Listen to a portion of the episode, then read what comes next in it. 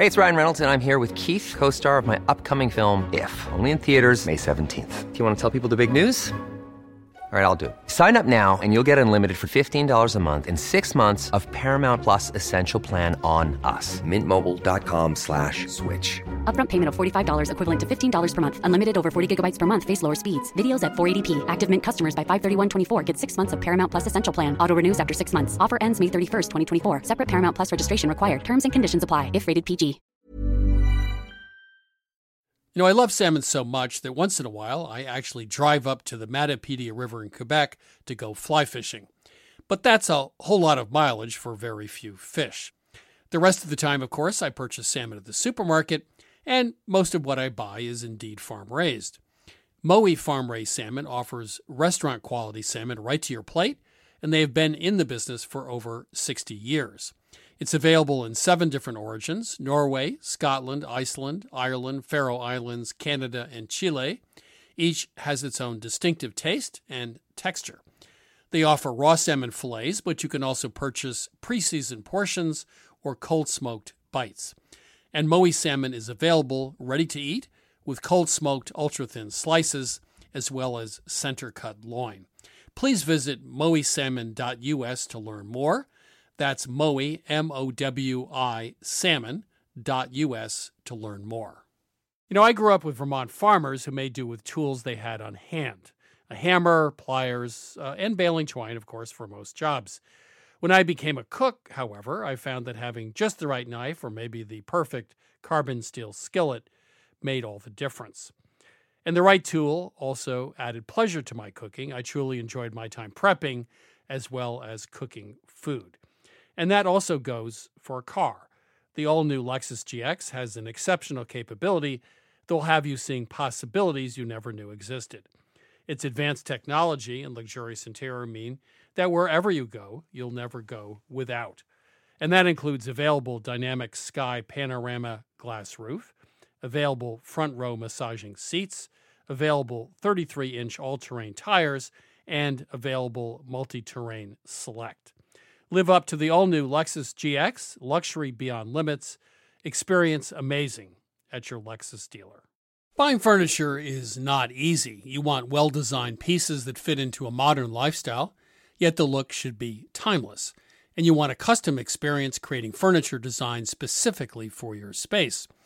My suggestion is that you check out Cozey, a North American company that thoughtfully designs furniture for modern living.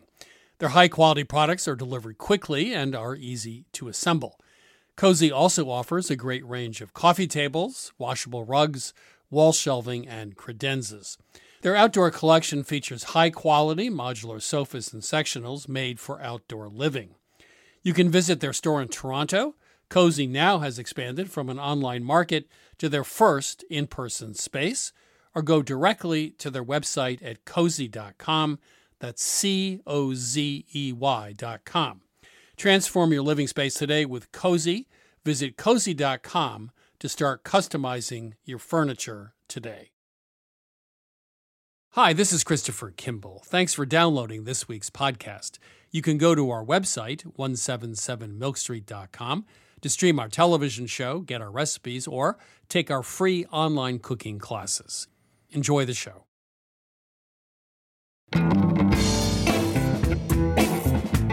This is Street Radio from PRX. I'm your host, Christopher Kimball. Today, Diane Kochilas, author of My Greek Table, explains how to make great dishes with stale bread, the definition of Greek yogurt, and what Americans get wrong about cooking at home. Americans tend to be very exacting and a little bit uptight, from my experience, when they cook. And it has to be convenient. And if it requires, you know, opening a package and actually emptying it into a pot, that's way too much work. Okay, get, get, get, get it all out. Okay, yeah, let's, I, am getting it all vent, out. Vent. you know, I'm getting it all out. Also, coming up, we find out what happened when Colorado changed the legal definition of a sandwich. We present a fresh new take on spaghetti puttanesca. But first up today, it's my interview with Emily Wallace and Kate Medley. They help curate O Moldy Night, a one night only exhibit in Durham, North Carolina, that invited community members to submit their best jello sculptures. Kate and Emily, welcome to Milk Street. We're glad to be here. Yeah, thanks so much. So both of you have worked now on this whole issue of jello, on the history of gelatin. M- Maybe we could go back to the beginning. So um, gelatin was made from calves' feet, among other things. And it wasn't until about the mid 19th century that uh, a real gelatin product was invented. But I, they were still using the boiling the calves' sweet method well into the 1800s, right? That's our understanding, Chris, that it was sort of born out of this um, tradition of decadence and royalty because it did demand such time and expense. And then it wasn't until the late 1800s and early 1900s that it was somewhat democratized by way of a cough syrup maker um, named Pearl B. Waite, who made a mixture of gelatin and sugar and named that Jello. So then what happens? So now we have Jello. It comes in a box. What did Americans do with that? I mean, I think a little bit of everything. Um, in the South, I think our experience was that congealed salads saw a huge rise as that, as a salad, as a vegetable dish. Could you explain that? Because I've I've seen the same thing at, at church suppers in Vermont for years.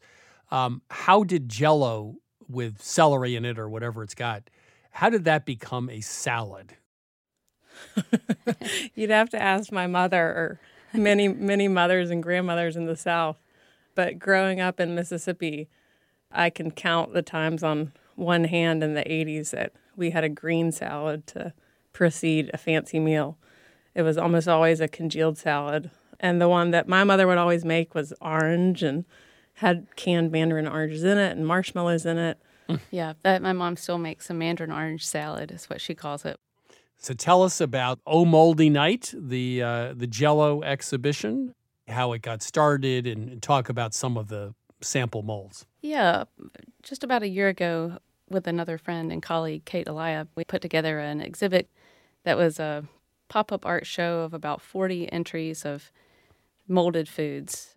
Some of them were very appealing, as you'd really want to eat them. Some of them were a little bit less appealing. Just talk about the visuals here. What, what were the ones you guys really liked a lot visually? One I loved in name and sort of visually was called Bojello, which took its cue from a southern fried chicken chain, Bojangles, and featured as the base sweet tea, and then uh, fried chicken tenders inside, and then had piping of Bojangles mashed potatoes around the edge.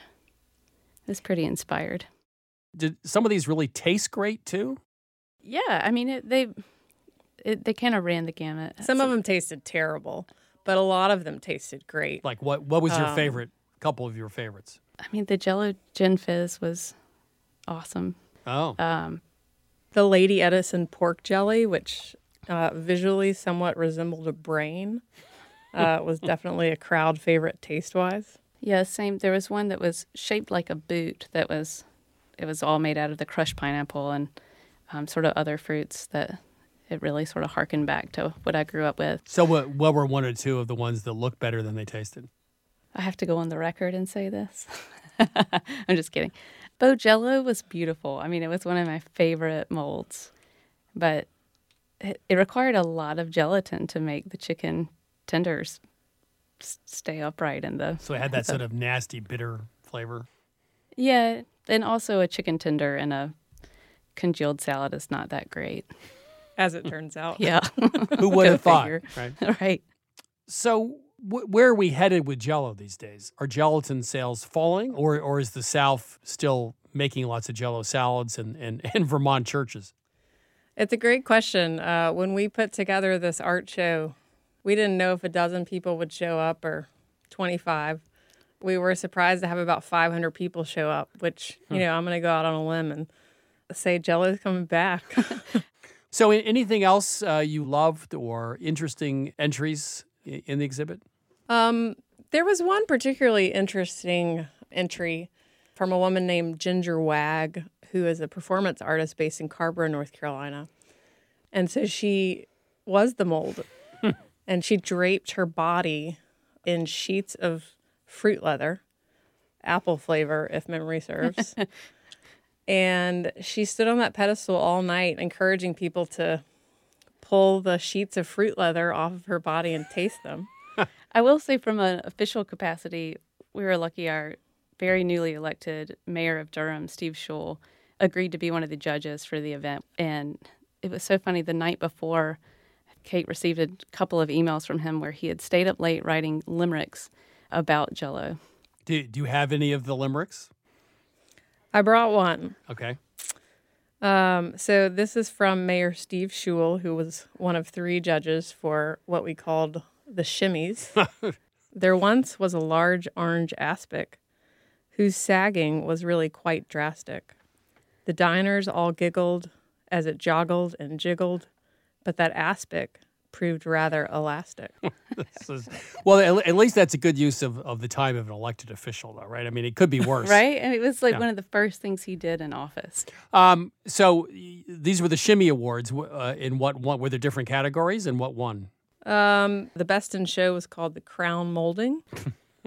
uh, we had the for the best jiggle. The judges went around and kind of poked each mold. It was called the Back That Aspic Award. And that went to uh, Debbie Moose, who created what she called the wobbly White House. So it was a very unstable White House made of gelatin. we had the My Jello Americans Choice Award, and that went to a musician and folklorist, Sarah Bell, who recreated Ophelia drowning out of aspic. Wow. It was crazy. I had all these delicate herbs and flowers around it. Um, really stunning. I mean, I, I saw a woman cry by it. I'm not kidding. No, no, wait, wait, wait, wait. Uh, one of the people who came to the awards was actually crying next to it. She teared up. I saw it happen. So, so this is like the world's nightmare buffet, right? Because once you start cutting into these things, things got messy pretty quickly. I mean, it, it probably was kind of a mess by the time the night was over, right? They had to have the carpets professionally cleaned yes, the next day. I was going to say. we haven't been invited back yet, but we're holding out hope. well, are the shimmies now going to be an annual event? I think it's fabulous. Um, there's been a lot of requests for that. Uh, there seems to be a lot of interest in seeing the shimmies go down again. But I will say part of the magic of this whole event, Chris, was conjuring it up and not really knowing what to expect. Right. And and all of these people really taking a chance on this pretty wacky concept and, and really over delivering at every turn. It was pretty magical. Kate and Emily, thank you. Uh, oh Moldy Night, the Jello exhibition, was a huge success, and one person actually cried. Thank you so much. Thank Thanks you. for having us. That was Emily Wallace and Kate Medley. You can check out photos from the Oh Moldy Night exhibit on our website, milkstreetradio.com. Right now, my co host Sara Moulton and I will demystify a few of your great culinary mysteries. Sara is, of course, the author of Home Cooking 101 and the star of Sara's Weeknight Meals on public television. Sara, how are you? I'm great, Chris, and I think it's time to get to the phones. Open up the lines. Let's go. Welcome to Milk Street. Who's calling? Hi, this is Will from Chapel Hill, North Carolina. Will, how are you? I'm great. And you? Pretty good. So I have been having a trouble since I was in my 20s. I've tried it again in my 30s and in my 40s. I can never get dry beans to cook in time. No matter what the recipe says, I double or triple it, and then it, it takes another two hours. You're cooking them in the same place. You haven't moved to different places in the country. This is the same. You know, house? I've tried different places. You know, I've lived here in, in Chapel Hill for a long time, so that's where I've done most of my cooking but I've tried internationally as well. And you're talking about any dried bean? Any dried beans. I've tried black beans. I've tried your um, black bean soup recipe. Mm-hmm. I've tried the little red beans that are common in Central America. You said something about doubling or tripling the recipe. I double or triple the cooking time. Oh. And it seems like the, even then, like when it's almost mealtime, like there's a little bit of firmness there that. Are you buying the beans always from where? From different places local supermarket, but again, it, it's been multiple places. Do you soak the beans overnight? I've done that some of the time. It seems to help, but it still doesn't seem to do everything. Do you add acid of some kind, like tomatoes or something, when you're cooking the beans? Let's see. Um, not all the time. I tried just cooking the red beans plain. Yeah. And I've tried the black bean soup recipe. Are the two ones I've tried most recently the three things Uh-huh. the only three things we know hard water will could slow down cooking. Two, adding acid. You should not add acid. Acid will slow down the acid, cooking okay. because the water has a hard time getting through the outer layer.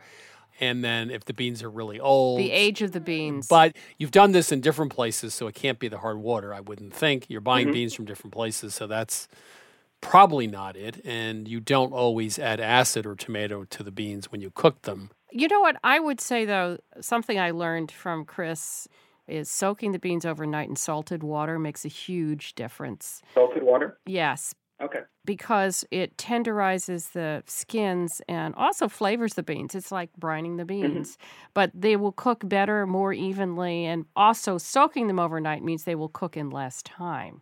Chris, do you know if there's an actual ratio of salt or just it should taste a little Two salty? tablespoons of diamond crystal salt, not table salt, to two quarts of water. Is that right? I Okay. think that's right. I think in general that will certainly cut down your cooking time because they absorb a tremendous amount of water overnight. They're, they're double the volume. Yeah.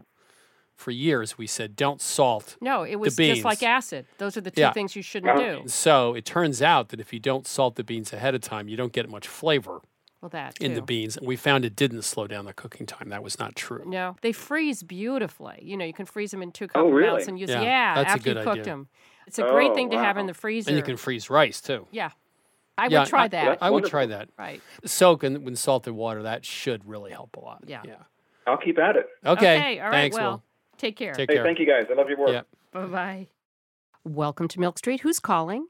Hi, this is Joseph from Austin, Texas. Oh, I love Austin, Texas. How can we help you today? Yeah, I was having trouble baking sweet potato fries. I've tried a lot of different methods. I've tried different oils, I've tried different cuts, I've even tried different sweet potatoes, and I can never seem to get them crisp. They're usually soggy.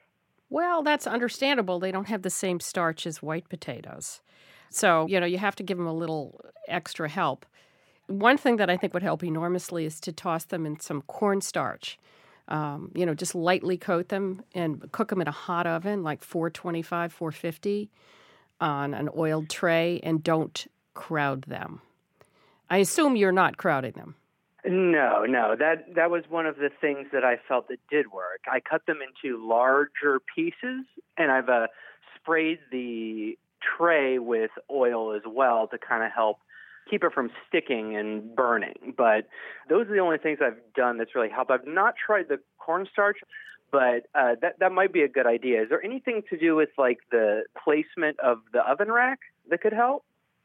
I would say to, to cook them in the middle of the oven, to tell you the truth. Are, so are you are you brown- preheating the baking pan?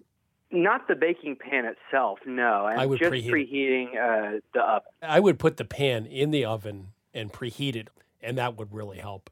The other problem is, let's just be honest for a moment. I've tried to make sweet potato fries many times. They never come out as well as They're just not a gonna be regular as crispy. fry because there's just full of moisture and the starch is very different texture. Yeah. But use a lot of heat in a preheated pan would certainly help. And also, I've talked to a lot of people at restaurants about making fries, and a lot of people use potato starch, which you can also Same buy thing. in the supermarket. So you might want to try potato starch. instead of cornstarch. Yeah. I would cut them thinner so that you have a higher ratio of outside to inside. I agree. And the other thing is just turn them once. So put them in, say, a 420 oven, and they'll get a little brown around the edges, particularly the ends, but don't worry about it. But just turn them once. Turn them at 15 minutes. And other than that, don't mess with them. Why only flip them once? So they get more of a crust. Oh, Because if you keep moving them, they won't. good point. Yeah. Any rate, I think all of that will help. Okay. Okay. All right. And so put them in there for 15 minutes, flip them once, and then put them in for the rest of the time. Another 15. So I'd say about a half an hour total. Excellent. Or until they're. Well, no, and if yummy. you're 425 or 450, it might be less than that. It might Yeah. be 20 minutes. Well, but- watch them. It's like check 'em. anything Check else. 'em. You know, the old famous thing that chefs used to say, or until they're done, which essentially means pay attention. Don't just rely on a timer. And let us know how it goes. Okay, I will. Thank you. Give it a shot. Hope it works. All right, Joseph. All right, I will. Thanks. Bye bye. This is Milk Street Radio. If you have a cooking question or need to resolve a culinary debate, call us 855 426 9843. One more time 855 426 9843. or email us at questions at milkstreetradio.com. Welcome to Milk Street. Who's calling? This is Leah. I'm calling from Lexington, Massachusetts. How are you? I'm well. How are you? You sound familiar. Yes. So I called you a little while ago about a problem I was having making a gluten free and dairy free key lime tart. Oh, and. I was having trouble getting it to set. With this recipe where you had to fold in egg whites, and then somehow when I took it out of the oven, it's just all of the filling sort of leaked through the bottom of the pie crust. It was Huh. sort of a disaster. But my kids actually called it the key lime disaster, and they loved it because they ate the entire thing. They thought it was so delicious. So I was really determined to make it work. And you suggested that I try adding sugar to the egg whites. I think Sara suggested that Right. Right. because I was using a sort of a coconut based evaporated milk product. So I tried Sara's trick and then I, I really misbehaved with the scientific method because I actually changed three things at once and it worked. I did use Sara's suggestion with the egg whites. And the thing that I did differently this time was I found a sweetened condensed coconut milk, whereas the first time I had used evaporated coconut milk and added sugar and boiled it down, but I don't think I boiled it down enough. Oh, that's interesting. Because- That's very I didn't know there was a sweetened condensed. It's just labeled sweetened condensed coconut milk. Huh. Where did you find it? Where'd you buy it? I bought it at Whole Foods. Really? Yeah. Okay. That's terrific because that means it's pretty, you know, available. That was the first thing I changed. And then the second thing I changed was adding some sugar to the egg whites, which definitely did stabilize them a bit, I think. And then the third thing I did, and maybe you can tell me why this happened, I had to bake it twice as long as the recipe suggested. And how long and at what temperature? I think it was at 375. Right. I baked it for over half an hour.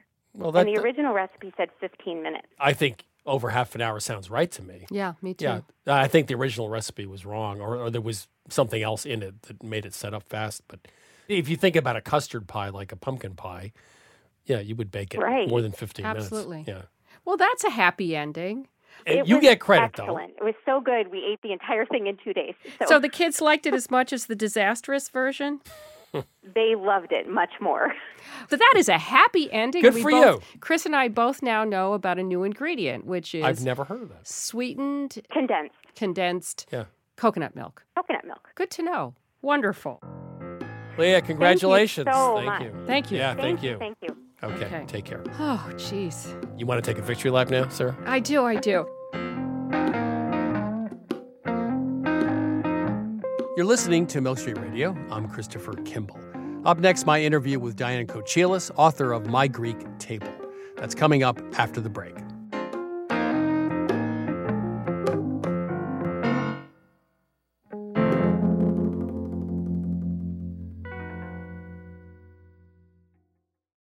I'm Christopher Kimball, and now here's a word from our friends at Allagash Brewing Company, who love food as much as we do here at Milk Street.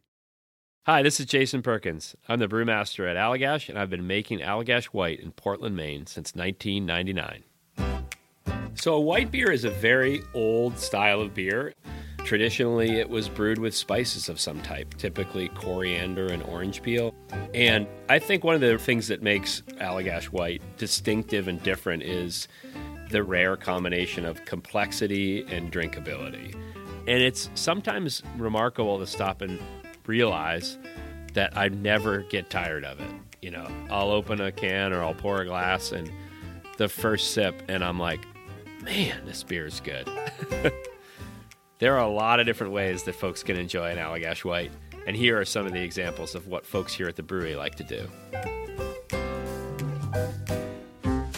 My favorite thing to pair with an Allagash white is simple, beautiful seared scallops over a bed of fresh greens with blood orange and shaved fennel. My favorite would probably have to be like an Italian or a hoagie, capicola, pickled vegetables, crusty bread. It's got that nice lemony, zesty character that just gets you ready for the next bite. The ultimate pairing for me is this dish called bossam, which is this like big pork shoulder with like salt and brown sugar. We also call it candy pork in my house, and a little like scallion ginger sauce. It's like lettuce, rice, pork, sip of white, lettuce, rice, pork, sip of white, and it's just perfection. My other top choice was like a hot dog. Like just have a hot dog and have an Allagash white. You don't need to dress it up. There's something about mussels with beer, especially the white, that is just so good. I feel like it goes really well with different soft cheeses that aren't too dominant, but then also with like spicy Indian food. So I think it's just really versatile. I could imagine like something like um like lemon meringue pie. That would be really nice. Pairing Allagash White with carrot cake is a thing of beauty. This maybe it sounds really boring, but pepperoni pizza. I feel like after a long week, having like a nice warm pepperoni pizza and a cold Allagash White is just like you made it. Like you did your week. You deserve this pizza. You deserve this beer. It's perfect in summer. It's perfect in winter. I haven't really found a flavor that I don't think works really well with Allagash White. Yeah, so not only do I drink it while I cook, I often cook with it. So if I'm creating some kind of stew, I'll add a little bit of Allagash White to it. A lot of people use Allagash White in like a fried fish batter. Anywhere where you can add like a spritz of lemon or a spritz of lime, that could be the beer. We are very food minded here at Allagash, obviously. and I think because of that, Allagash White is kind of subtle in a way that not all beers are. And I think that makes it very food friendly. I think it tends to unlock qualities in the food that you otherwise wouldn't necessarily notice. Like it's not too hoppy or it's not too sweet, so it sits right in the middle and sort of brings the flavors of the dish to life. If you ask anyone here at Allagash, we're pretty much all stands for this beer. We love it so much because every time you have it, you pick up something new. Every time you come back to it, you're reminded, like, oh wow, yeah, that's really good. This is Jason Perkins again. Just want to say thanks to everyone at Allagash for sharing. You can try Allagash White at home too. Head to allagash.com slash locator to find Allagash White near you. For 21 plus only, please drink responsibly. Allagash Brewing Company, Portland, Maine. This is Milk Street Radio. I'm your host, Christopher Kimball. Diane Kochilas is a born and bred New Yorker but she found happiness on the Greek island of Ikaria, her father's home. Kochilas is the author of 18 books on Greek and Mediterranean cuisine. Her latest is My Greek Table. Diane, how are you? Welcome to Milk Street. Thank you. It's a pleasure to having you right in the studio. I loved your book, My Greek Table. You know, it's not just spanakopita yet again. You've really taken a fresh look at a lot of these recipes. And, and also, I learned a lot about how to cook from the book. I mean, the idea of how to put things together. Coming from you, that's a tremendous compliment. Well, I'm always looking for better ways to cook. So l- let's go back. You you were young when your father died. You were 10 years old. You eventually went back to his village. Uh, just tell us about the village and what that experience was like. Well, that was 1972. Greece was a completely different place. It was very, uh, still very pure and especially a place like Ikaria, which was completely off the, the beaten track. It took us, I think it was a 16 hour ferry boat ride, and then another two or three hours to get to our side of the island on these incredible dirt roads that I had never, you know, experienced before.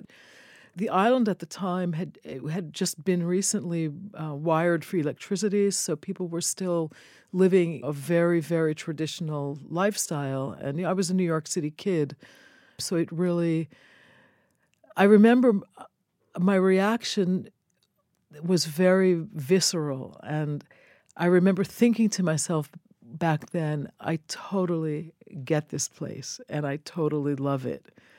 It's it the feeling that the, the feeling of inner freedom that I experienced at that age, um, and then in in the ensuing summers after that, has that has definitely shaped my life. Uh, you know, in in in the best possible ways. Does that freedom still exist today in, Greece? You, you mentioned that back in the 70s uh, it was a different place than today. How has it changed? It does exist. It certainly exists on Icaria. I mean, you know, th- this idea that you can, the, if you're if you're in the village, things are open until really really late, or I should say until really early in the morning, and it's not unusual to see kids out in the town, uh, you know, sort of square. Uh, playing as their parents are having dinner, late dinners, you know, or then go moving on to have maybe a glass of wine somewhere, and then friends come by. It's this very a very unstructured existence, which I think is the key to you know inner happiness. I mean, you know, we're not ruled by the clock, and that's something that I think people, at least from that island, from the island of Ikaria, carry in their DNA. Let's talk about food. Stale bread. I just love every culture that uses simple ingredients, sour milk, stale bread. So, how do you use uh, stale bread in your cooking? there are some really interesting recipes, old recipes, probably not not in use anymore, but you know, a few of the classic dips that we know, uh, things that are almost you know in the in the sort of common lingo now, like skordalia, the the garlic dip, um, taramosalata, the fish roe spread that you find in Greek restaurants. Those often uh, utilize stale bread there are a few recipes. There's one recipe from the island of Tinos. It's there's it's a local recipe for kind of like um, it's almost like a bread pudding, but you know that's not really a concept that Greeks are familiar with. But it's basically stale bread and artichokes and cheese and eggs baked together.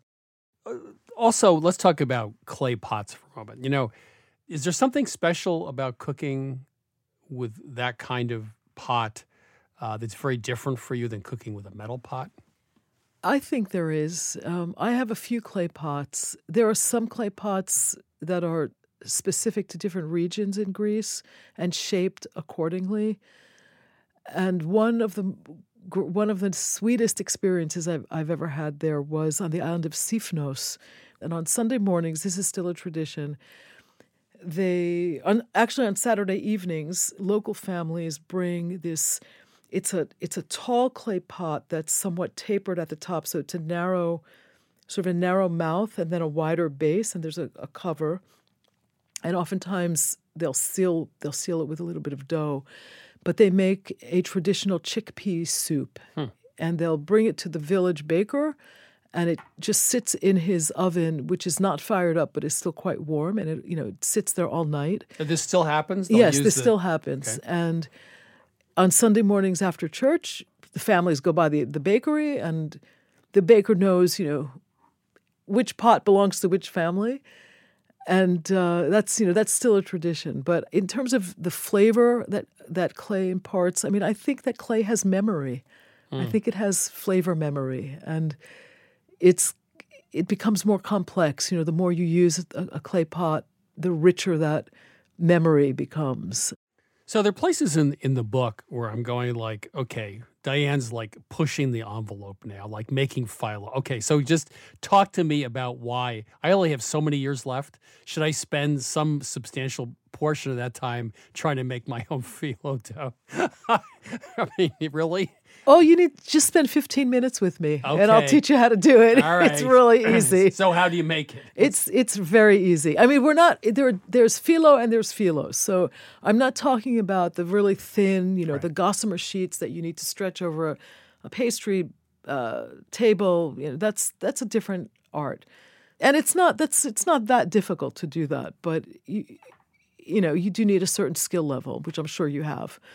But to make phyllo at home for a nice, you know, spinach pie or any other kind of savory pie uh, is basically it's almost a two to one ratio of flour to liquid. So say I've got a pound of say four cups of flour. That's about you know this is not an exact art, but it's about one a little bit more than one and three quarter cups of liquid and again, that might it, to, it might be a combination of water and olive oil, or water, olive oil, and and Greek yogurt, which gives the mm-hmm. final texture a certain springiness. And I always put something else acidic in there, so either vinegar or a little bit of wine, or maybe some ouzo for flavor. I and, knew the ouzo was going to show up. Yeah, yeah of course. Uh, well, it just it's this nice underlying sort of freshness, and then just with a rolling pin, it's extremely easy to work with. It's very durable. You from a a ball, say about two inches in diameter, you'll probably get a piece, easily get a piece. You'll easily get a piece that's 18 inches. Really? In diameter. 18 inches? Yeah. Hmm. Finely rolled out. Yeah, it's easy to do. It's much easier than people think and very gratifying, right? I mean, you know, for me, I don't know, the two two cheapest shrinks are, you know, swimming and making dough. Um, let's talk about Greek yogurt. So this is an opportunity for you to vent about Greek yogurt in the supermarket. So go right ahead. Well, some of the Greek yogurt in American supermarkets is is pretty authentic, and some of it is not authentic. It's it's been uh, thickened with various thickening agents. It hasn't really been strained. That's you know that's what you're looking for. I mean, for me, I think to my mind and to my palate, the greatest difference is that the American palate is not it's uh, it's not inured to sour sour Right. taste. So Greek yogurt has been is less sour in this country. Uh, if you go to you know small producers in Greece, the the yogurt is incredibly sour. It's so delicious, and there are different there are different types of yogurt in Greece. So what we know as Greek yogurt in the United States is actually just one of several different types of yogurt. There's a wonderful sheep's milk yogurt that comes usually in a little clay bowl with um, you know the skin on top, and it's it's just to die for. It's it's so delicious. You grew up in New York. I did. You've spent a lot of time in Greece. You have a house there now. Um, could you just talk about how Americans cook versus, I know this is so general, versus the way Greeks cook? Greeks, you know, wherever they are on the planet, never think there's enough food.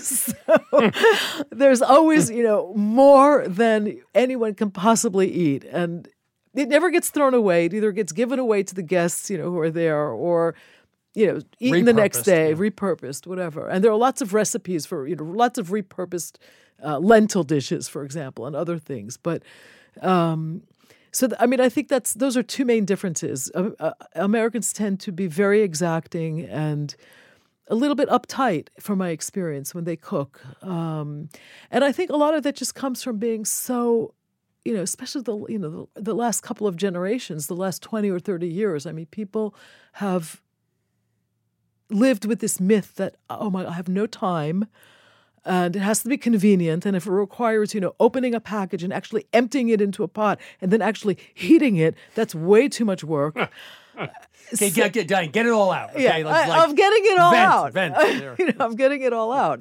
But I mean, I cook every day for my kids. But I think for me, that's the main lesson when you when you're you know, teaching somebody how to cook is li- really get take a look at it, understand kind of the basic components. You know, learn to be flexible. If you don't have parsley in the house and you have basil, or you know, vice versa, you can most likely switch things out without ruining a recipe or without changing its identity. Uh, so kind of just relax, pour yourself a glass of wine, and have a good time. Diane, this has been uh, an enormous pleasure. Thank you for joining us here at Milk Street. Well, thank you for having me.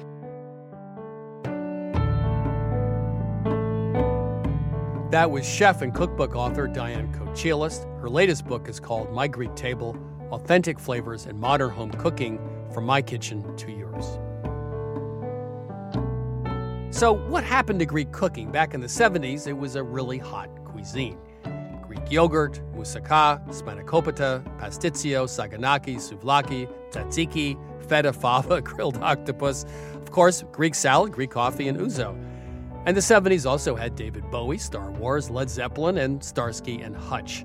So it's time to rethink the 70s. Maybe the lava lamp wasn't such a bad idea after all. It's time to chat with Catherine Smart about this week's recipe, spaghetti puttanesca. Catherine, how are you? I'm good, Chris. Uh, our editor, J.M. Hirsch, just came back from Naples. He spends a lot of time in Italy because we discover the Italians cook some classics totally differently than the way we think we should cook them here. Naples is home to puttanesca. That tends to be a saucy dish we think simmers a long time. It uses anchovies. It turns out it's none of those things. What is it? Well, Chris, it is a simple kind of pantry pasta, but actually, you make the sauce in a skillet.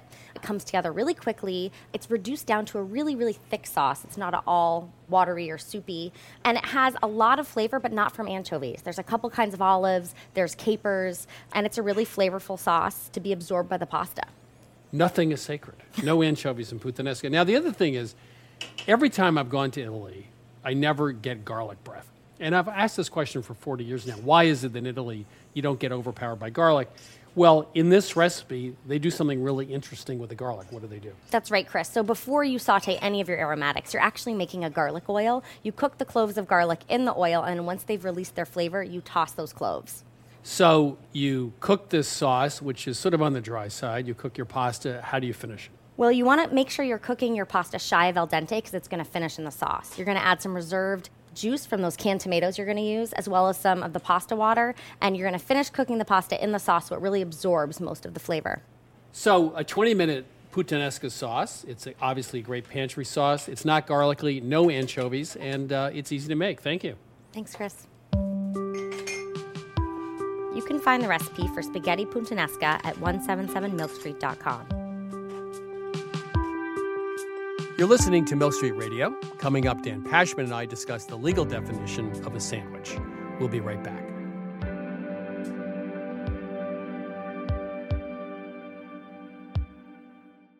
If you enjoy Milk Street Radio, please take a moment to rate and review us on Apple Podcasts or wherever you get your podcasts.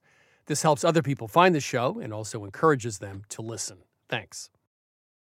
You know, I grew up with Vermont farmers who made do with tools they had on hand a hammer, pliers, uh, and baling twine, of course, for most jobs. When I became a cook, however, I found that having just the right knife or maybe the perfect carbon steel skillet made all the difference. And the right tool also added pleasure to my cooking. I truly enjoyed my time prepping as well as cooking food. And that also goes for a car. The all new Lexus GX has an exceptional capability that will have you seeing possibilities you never knew existed. Its advanced technology and luxurious interior mean that wherever you go, you'll never go without.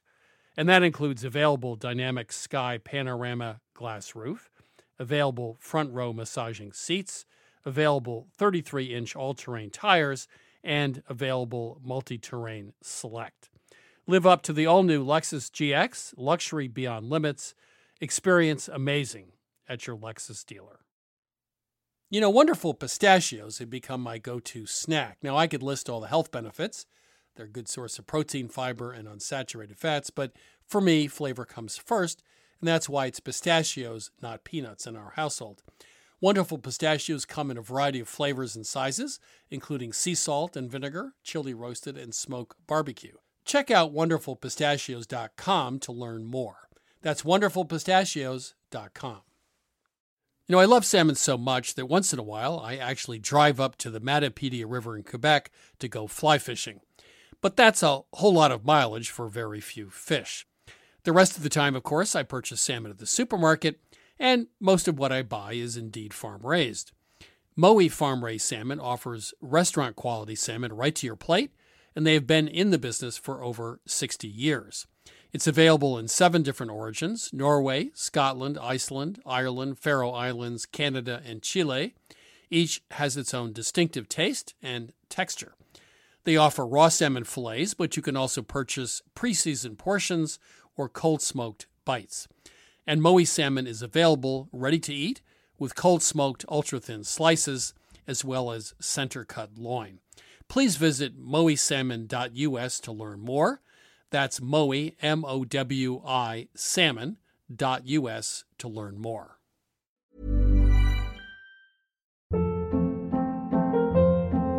Hold up. What was that? Boring. No flavor. That was as bad as those leftovers you ate all week. Keke Palmer here, and it's time to say hello to something fresh and guilt-free. Hello Fresh. Jazz up dinner with pecan-crusted chicken or garlic butter shrimp scampi. Now that's music to my mouth. Hello Fresh. Let's get this dinner party started. Discover all the delicious possibilities at hellofresh.com.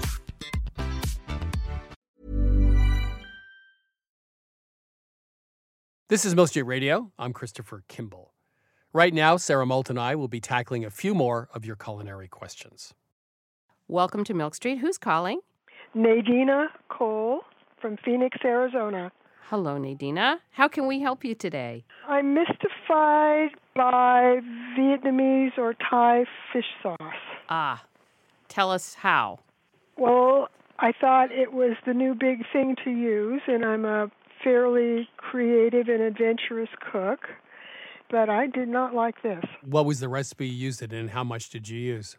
I used it with uh, shrimp. It was kind of a marinade, and um, it was way too salty, and it had lime juice in it, and it was way too sour. Was it a sauce or just a marinade for the shrimp? Well, it was supposed to be a marinade, and it's supposed to be grilled, but I wasn't grilling, so I thought I'd use it as kind of a Thai version of uh, scampi. It was not good. I, So, I so in other words, he used it as a sauce. right. Oh well. That's the okay. problem I right mean, there. if you're going to use fish sauce as part of a marinade, that would be quite different than using it as a sauce. Because you're right, fish sauce can be strong. I mean, be if you took a whiff from the bottle, you'd Yeah. be like, why would I ever add Right. this to anything? I mean, fish sauce. First of all, if you go get a really good brand, they are did. first press. You know, it's the stuff that comes out of the barrel the first time. And secondly, use very small amounts of it. I mean, if you don't, I agree with you. A large amount, like in a sauce, you know, I might Mhm. use half a teaspoon. yeah, half a teaspoon. Oh. I mean, it sounds like you used a couple tablespoons or something. Yes. Okay, well there you go. That'll do it. What anchovies do to Caesar salad is sort of the je ne sais quoi. It's like the umami, it's like the salt. And I think that fish sauce does the same thing in the recipe, it used properly in recipes. The salt and the umami, sort of at the base, you sometimes don't even taste you, the you- fish. You should not be able to taste anything fishy. Okay, so less is more is what you're telling yeah, me. use a, just use a very small amount. It's one of those secret ingredients you could add to a stew or a, Or a soup. just a tiny bit, and it gives you a little foundation, but no one will ever know it's there. if you want to add a salty element to something, just a tiny bit, reach for it and see what happens. And I think you'll be happy. Just use small amounts. Yeah. Red Boat is a good supermarket Yes. fish sauce, but just don't use too much. That's very helpful. Don't put Thank a lot you. of it in the sauce. Yeah. right. Okay. And All right. I will circle back and try it again. Yeah. All right, Thank you so Nadina. much. Thank okay, you. take care. Mm. Bye. Bye Bye bye. bye. Welcome to Milk Street. Who's calling? Hi, this is Taryn. How are you? Where are you calling from? I'm good, thank you. I'm calling from the Seattle area. So, how can we help you? I have a question about malted barley. After uh, stumbling around with digestive issues for years, I finally figured out that I'm allergic to barley, not wheat or gluten. Hmm. And with more research, I realized that most flour based products have malted barley in them, and nearly every all purpose flour has malted barley in it too. So I've completely given up on eating bread from restaurants, bakeries, grocery stores, because even if it's not listed in the ingredients, I often have a reaction to it. So my question is, what is the purpose of malted barley flour? Is it a taste factor, a texture component? What does it add? Um, Sara, she's the expert when I don't know the answer. Um, I think it's because uh, yeast feeds off it, right? As, yeah, as a yeah. It, give, it gives it sort of a of jump start. Jump Yeah. start, exactly. I think that's why. But you know, uh, I believe that pastry and cake flour don't have added malted barley. So if you were going to start baking at home, or are you baking at home? I do bake at home. I just look at the ingredients. Mm-hmm. So, like Bob's Red Mill, they have a few flours that do not have any malted barley in it. But just like you said, with donuts and cakes, I can buy those and eat those. Yeah. Those are fine. Yeah, yeah. But I'm just curious why they're so often in even crackers, which I would think are not yeasted. Well, that's an excellent point. That is an well, excellent let's go back. So I would assume, big mistake, that on the packaging, like King Arthur flour, for example, if there was malted flour, right, barley in it, it would be on the package. Is that correct or not? Yes, it is. There'll be an ingredients list. So does something like King Arthur have malted barley in it? Yes. Yes. Uh, you know, it's silly because you could also sugar and, and there's also sugar and flour. You know, sugar and starch would give the same jump start to yeast. So why do they have to add malted barley? I don't know. But that's apparently the point, is it gives it sort of a start. Because somebody somewhere has a warehouse full of malted barley, and they figure it, it's it, you know it's like corn syrup, right? I mean, right. that's why we have ethanol. Right. So your answer now is you just use Bob's red mill flour, or you just stay away from it entirely. No, I do eat flour. I make bread at home. You know, I just make sure that it's Right. stuff that doesn't have the malted barley in it. That's really interesting. Well, I don't think when they put malted barley in flour, like a five pound bag or something, I don't think they're putting very much in it. It's not one pound of malted barley to four pounds of flour. It's just a very small amount. I don't think it's there for flavor at all. Yeah. I think it's more for the chemical reaction. Maybe hmm. malted barley reacts with baking soda or baking powder in some way. Of course, crackers probably don't use either of those. It's crazy. Why would you use it in crackers? Sara, Yes? your job, Yes? if you choose to accept it, is to figure out why they put malted barley in crackers. Okay. Let's find out. Okay, I will Okay. find out. I'm making a note. Make I've a got a pen here. Good. Oh, Okay, you're so old fashioned. Yes. Taryn, thank you very much. That was a great question. Yes, Yeah, Taryn. terrific. Yeah. yeah. Thank you. I All right. appreciate your help. Take, take care. bye. Have a good day. Bye bye. You're listening to Milk Street Radio. If you have a cooking question, give us a call, 855 426 9843. That's 855 426 9843. Or email us at questions at milkstreetradio.com. Welcome to Milk Street. Who's calling? Hi, this is Paige. Hi, Paige. Where are you calling from? I'm calling, calling from Colorado. Okay. Um, I have a question about compatibility of recipes. So Okay. um, we are subscribers to Milk Street at our house, and we make a lot of. We've been trying to cook our way through each issue, and my husband and I have a bit of a disagreement about whether we can just mix and match any recipes or whether we should stick with a certain region in pairing our recipes together. I wondered if you had any guidance on that. Well, give me an example. What are two of the things you want to pair together and your husband says, no, wait, just, so the whoa. last one that we had a dispute about was hoisin glazed baby back ribs Yep. with the bagna cauda and steamed broccoli. And I said, "No way, Jose." I'm with you. First of all, I don't tend to make a lot of dishes. I'd make one dish and I serve it with something simple like a salad or rice or something. I think if you had a profile from Thailand and mix that with something from North Africa and then something from Oaxaca, yeah, I just think that's weird. Sara? Well, Wonderful. You know, it's interesting because I think uh, she just wants to get off the call now because we, we've we, we gave her the answer she wanted. But yeah, what do you think? we said you win, Yeah. so she's like, okay, I'm good. I'm done. you know, I think so. I'm of two minds. One is I like to keep it within the cuisine. For me, what's more important is if I'm eating a meal and everything is sweet or everything is acid or everything is fatty. I don't like that. Oh, that's a good point. So I'd rather have something. Let's say something's fatty in the meal. I'd, I don't care what nationality it is. Then I want some sort of acidic dish to go with it. If you got something spicy, you're going to want to have something either dairy or sweet. You know that sort of thing. So that's where I would go. If you have a profile with white pepper, fish sauce, etc., from Cambodia, whatever, and then you have a dish that's cumin and coriander, etc., lentils from the Middle East, I can't get my head around that shifting to gears too much. I agree. That Yeah. clashes. Mm. I think there's one exception to the rule. There are recipes from different cultures, like simple salads and things. Like, you know, guacamole or hummus can go with a lot of different things. So there's some fairly neutral recipes that are not extreme examples of the spice flavor or the flavor profile of that region of the world that can go with almost anything. In Milk Street, for example, there's a Gazan guacamole, right, with sesame seeds and yogurt and, and with the avocado. That could be used in many different guises. But if you have something that's very particular to a region, I think you can't mix regions. I agree with you, Paige, about the hoisin ribs and the bagna cauda. I don't think I'd like that either. Doesn't make what sense. What would you pair with the saffron risotto? Well, saffron risotto you could pair with almost anything. I mean, you could have a grilled meat or grilled fish, or something. You could have a protein of some kind. and It could be a first course, like they would do that in Italy, and then you just have a second course, which is meat or fish. That's fine. That has a, obviously a saffron taste, but besides that, it's not very complicated. It's not challenging. It's Yeah. creamy. Okay. It's cheesy. Anyway, Paige, Anyway, I think Paige, you're right. But you're I right. Think your husband is actually a little right too. I think sometimes it's okay to have different dishes from different cuisines as long as their flavor profiles work well together. Sara's always wants people to be happily married, and so that's why she's well, trying to throw thrilled a when I pass that along. I'll give him that challenge. throw a bone. Paige, thanks for calling. Thanks for calling. Thank you. Bye bye. Bye bye. Now it's time for the unpredictable and also uncensored Dan Pashman. Dan, how are you? I'm doing well, Chris. How are you? Pretty good. Um, what do you got for me this week? So, you know, Chris, the the what has now become a sort of classic food debate is a hot dog a sandwich? In recent years has taken on new dimensions. You, you, you thought that that was a simple sort of uh, fun social media debate. You know, you argue, you move on. You know, ha ha ha. Right.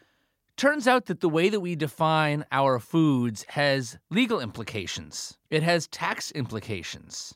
So, for example, in the state of Colorado, certain bars are required to serve sandwiches and snacks in order to maintain their liquor licenses. So the, the bars went to the, the law officials and said, What does that mean? What are sandwiches? So a ruling was issued that said sandwiches, as used in Articles 47 and 48 of Title 12 CRS, are defined as single serving items such as hamburgers, hot dogs, frozen pizzas, burritos, chicken wings, etc. What? Right. I mean, this is a real problem. I mean, like, like, why do we even have words if a chicken wing is a sandwich? are, are, you going to be on the Supreme Court soon? I I hope so. so chicken wings are now sandwiches, according to Colorado, as are, by the way, burritos. And this is more of a gray area. What's your take on burritos, Chris? Are burritos sandwiches? No, they're burritos. So, are there other places where sandwiches are misdescribed? Well, so so this is another interesting uh, bit of case law I thought I would share with you, Chris. Uh, this happened a few years back in your home state of Massachusetts, in Worcester, Mass. There was a Panera that had one of their you know bread sandwich places in a strip mall, and and another company came in and wanted to open a burrito joint in the same strip mall. And Panera's lease says no other sandwich shops in the strip mall. So Panera said you can't open a burrito shop here because burritos are sandwiches and the case went to court. And a judge in Massachusetts ruled that a burrito is not a sandwich. so this is uh, this is not a federal issue. This is a state by state issue. The USDA has its own definition of a sandwich, which is, which is essentially two pieces of bread or a split roll with meat or poultry inside, which seems terribly outdated. Like like according to the USDA, there's no such thing as a vegetarian sandwich. Like a grilled cheese is not a sandwich. Well, there's no such thing as a grilled cheese sandwich or a peanut butter sandwich. Right. I mean, does that not strike you as ludicrous? Essentially, since sandwich is in the title of the dish, yeah. but but originally, if you look at, at newspaper articles from Coney Island in the late 18, early 1900s, they called it a hot dog sandwich. Do you think anything uh, that is meaty is a sandwich, or do you think are you a strict constitutionalist here? Um, I agree with you that a burrito is not a sandwich. Uh, I do believe that a hot dog is a sandwich because I am a strict constructionist, Chris, and I do believe we should look at the framers' original intent. The Earl of Sandwich wanted a food that he could pick up and eat with his hands and, and not get his hands dirty. Some people say he was addicted to gambling and he needed his hands free to gamble. Some people said that it was because he was running the Royal Navy and he was just very busy. Maybe he was very busy running the Royal Navy and gambling. But the point is, he needed to eat on the go. And so he put some meat between two pieces of bread and the sandwich was born. And, and I think that the criteria for a sandwich are twofold. First of all, you need to be able to pick it up and eat it without your hands touching the fillings. That's an excellent definition. I like that. And then the other thing is, is that the fillings must be sandwiched between two discrete food items. It does not have to be bread, but you got to have two discrete food items. Now, I know what you're saying, Chris. You're saying two discrete food items, but a hot dog is on a bun. A bun is one food item, it's one piece of bread. But I think that the hinged bun or sliced roll should count because it's like a meatball sub. Like, you're not going to tell me a meatball sub is not a sandwich. Of course, it's a sandwich, right? You now sound exactly like a constitutional lawyer standing in front of the Supreme Court arguing about the definition of sandwich. I'll take that as a compliment, Chris. I mean, look, I, I, you're going to get a kick out of this, but I actually, this is 100% true. The, like like that case in, in Worcester, Mass, with the Panera and the burri- and the burrito place. There was an ex- uh, almost identical case in Canada, and I was called as an expert witness, and I had to write an affidavit. What did the affidavit say? What was the case? It said that a burrito is not a sandwich, and so the burrito place should be able to be open next to the sandwich place. And for the reason I laid out my definition of a sandwich, I said that a burrito is a, a wrap People don't like when I call it a wrap because they think of like American sandwich wraps, which are often not so good. But the truth is, like a wrap is just a name for a structure. And so a burrito is a wrap. And that's where I stand. Well, I just want listeners to Milk Street to know that they've heard it here first. That's right. I just wish that our politicians would stop grandstanding and start talking about the real issues in our country. I mean, we have eh, different states, they can't agree. The USDA says it has to have meat in it to be a sandwich. I mean, what, what are these people doing with our taxpayer dollars of not sorting out these pressing legal issues, Chris? Dan Pashman, thank you for the legal uh, definition of a sandwich. Uh, I will remember that always. Thank you, Dan. Thanks, Chris. That was Dan Pashman of the Sporkful. Pashman says that a burrito is not a sandwich, it's a wrap.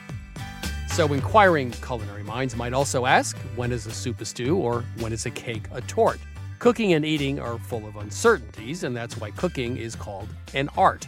So, here's an idea let's just enjoy the hot dog instead of worrying about, legally speaking, whether it's really a sandwich. That's it for today. If you tuned in late or just want to listen again, you can download and subscribe to Milk Street Radio on your favorite podcast app. To learn more about Milk Street, visit 177milkstreet.com. There you can download each week's recipe, take an online cooking class, and order our latest cookbook, Milk Street Tuesday Nights. You can also find us on Facebook at Christopher Kimball's Milk Street, on Instagram and Twitter at 177 Milk Street. We'll be back next week, and thanks as always for listening.